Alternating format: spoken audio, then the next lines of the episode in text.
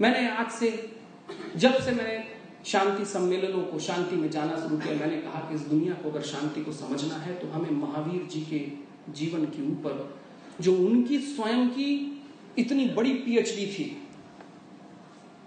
जिन्होंने अपना जीवन ही शांति के मूल्य का बनाया था। जिस दिन हम उनको समझ लेंगे, हम जीवन में शांति के मूल्यों की स्थापना करने लगेंगे। और अगर उन मूल्यों को हम नहीं पहुँचा पाए तो हम ये दुनिया आकर चली भी जाएगी, शायद कोई दूसरे तरीके का कौम यहाँ पर होगी, कुछ भी होगा। हम संपूर्ण जीवन को शांति में परिवर्तित नहीं कर पाएँगे। और ये हमारी सबसे बड़ी यह हमारी सबसे बड़ी गरीबी होगी। अगर हम अपने जीवन में शांति को नहीं ला पाए तो इससे बड़ा असमृद्ध असमृद्ध समाज और कभी नहीं हो पाएगा और आज अगर पूरी दुनिया का समृद्ध समाज, मैं कहता हूँ आज दुनिया में समृद्धि नहीं है, क्योंकि हम जीवन में कहीं ना कहीं समृद्ध हैं। एक कथन था, उस कथन से मैं विराम लूँगा।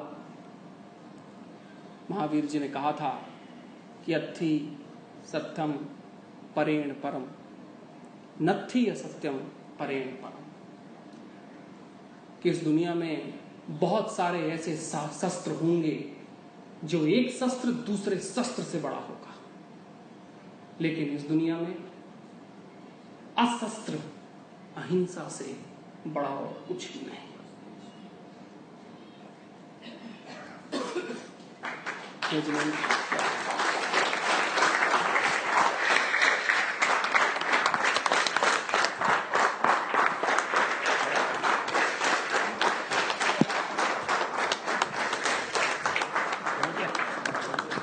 अभी